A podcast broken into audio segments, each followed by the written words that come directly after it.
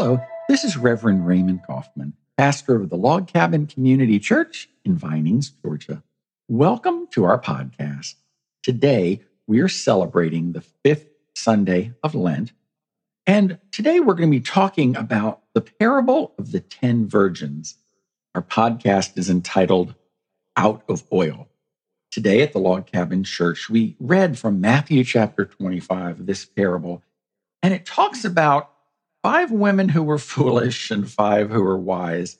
They were getting ready for a wedding, and these were the bridesmaids, and their job was to wait up for the groom to come to town with all of his buddies. They waited up. The guys came in late at night. The women all fell asleep. Five women were wise because they had taken their lamp with some oil and they brought extra oil. You know, back then when they didn't have electricity, this was this was very important to make sure that you had a lamp and you had enough oil if, if you needed light at night. The five other women were kind of foolish. They brought their lamps, but they didn't have any extra oil. Well, sure enough, the women were supposed to wait up. They fall asleep. The men get there. Five women were prepared and five were not prepared. When we think about our society today, you know, many stores are open, sometimes 24 hours a day. Uh, stores are open on the weekends and at night. When we want something, we usually can find it.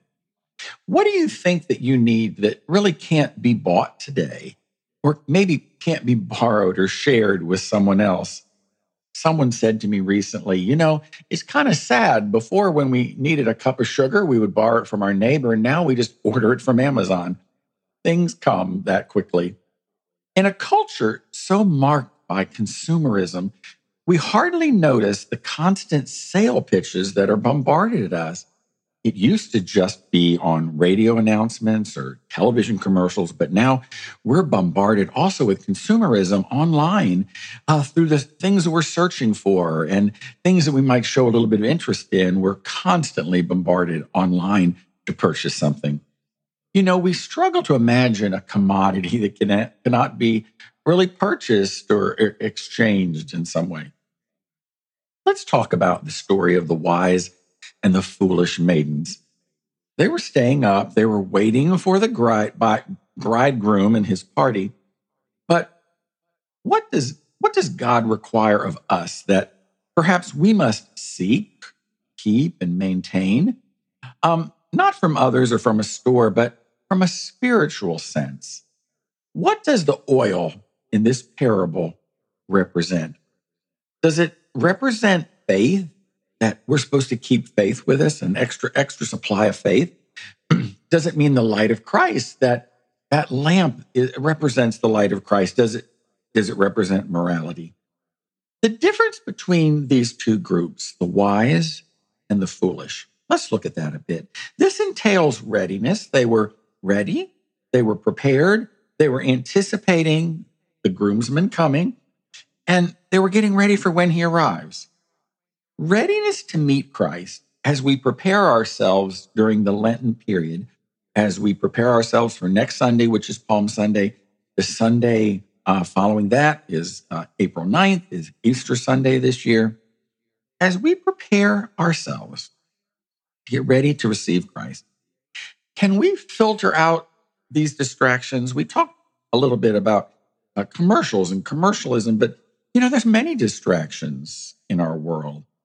Um, there's so much news that is is very negative, and there's events that happen in our world all the time that are, are really dark and very heavy.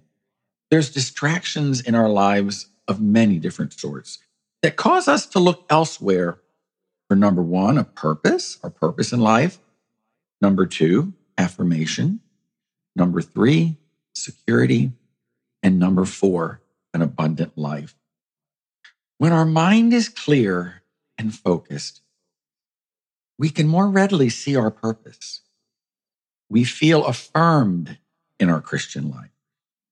We have security, knowing that we are a child of God and we're loved by Him and we're in His will. And then we can enjoy the wonderful gift that we as Christians share, and that is abundant life. What distracts us? What distracts us and pulls us away from these things?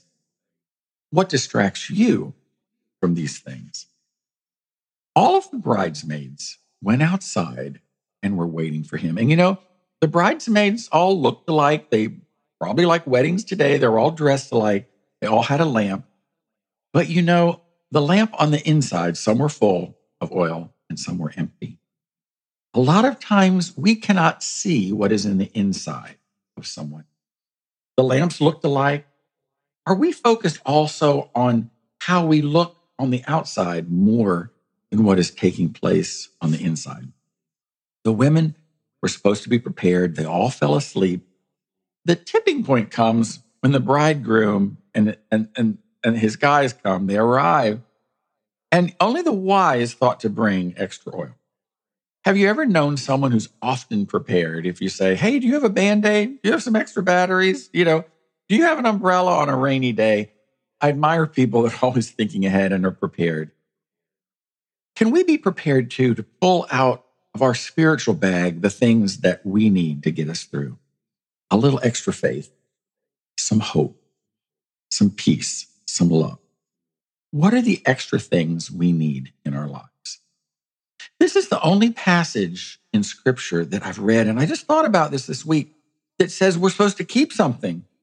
You know, in the Christian faith, we're encouraged to give to others. Others say if you have two coats, give one away. Uh, give them the shirt off your back. Don't just build barns and barns to store your grain. Share what you have with others. But here in this parable that Christ is sharing, his instructions are for us to hold something back in reserve, just in case. What the oil represents. Uh, the question is not so much what the oil represents, but rather, what do we need to do to be ready for Christ's arrival? The oil in this passage may be different for me than it is for you. What do I need to be ready? But what do you need to be ready? The oil you need this Lenten season might be different than next Lent. We focus on the bridegroom's arrival, but not his timing. Remembering who we serve shows us the substance of the oil needed to make the light its brightest. The oil, whenever, whatever it may be for you right now, cannot be bought, can't be sold or bartered or exchanged. This is something that you can't really touch and hold in your hands. It's priceless. It's precious. The oil, even if you wished it to do so, could not be shared, but it, it can make an impact on other people. What do you have in your life that can make an impact on others? What is your purpose, your mission? What is it that you have to make the lives of others around you the light of one lamp cannot be given to those who are lacking oil. But when we have that oil, when our lamps are full, our lives illuminate the world around us. What are you running low on right now? What do you need in your life? What can you say? I, I, I need more of this. How can you replenish it? How can you get what you need to fill your spiritual life right now? And do you relate more in this story to the wise or to the foolish bridesmaids? Where are you right now in your spiritual life? What do you need? What do you need that Christ can give you that'll fill you with faith, hope, love, and peace? That is my prayer for you. That you will go into this week and this holy season full of the abundance of God's love, peace, and purpose. Thank you, and God bless you.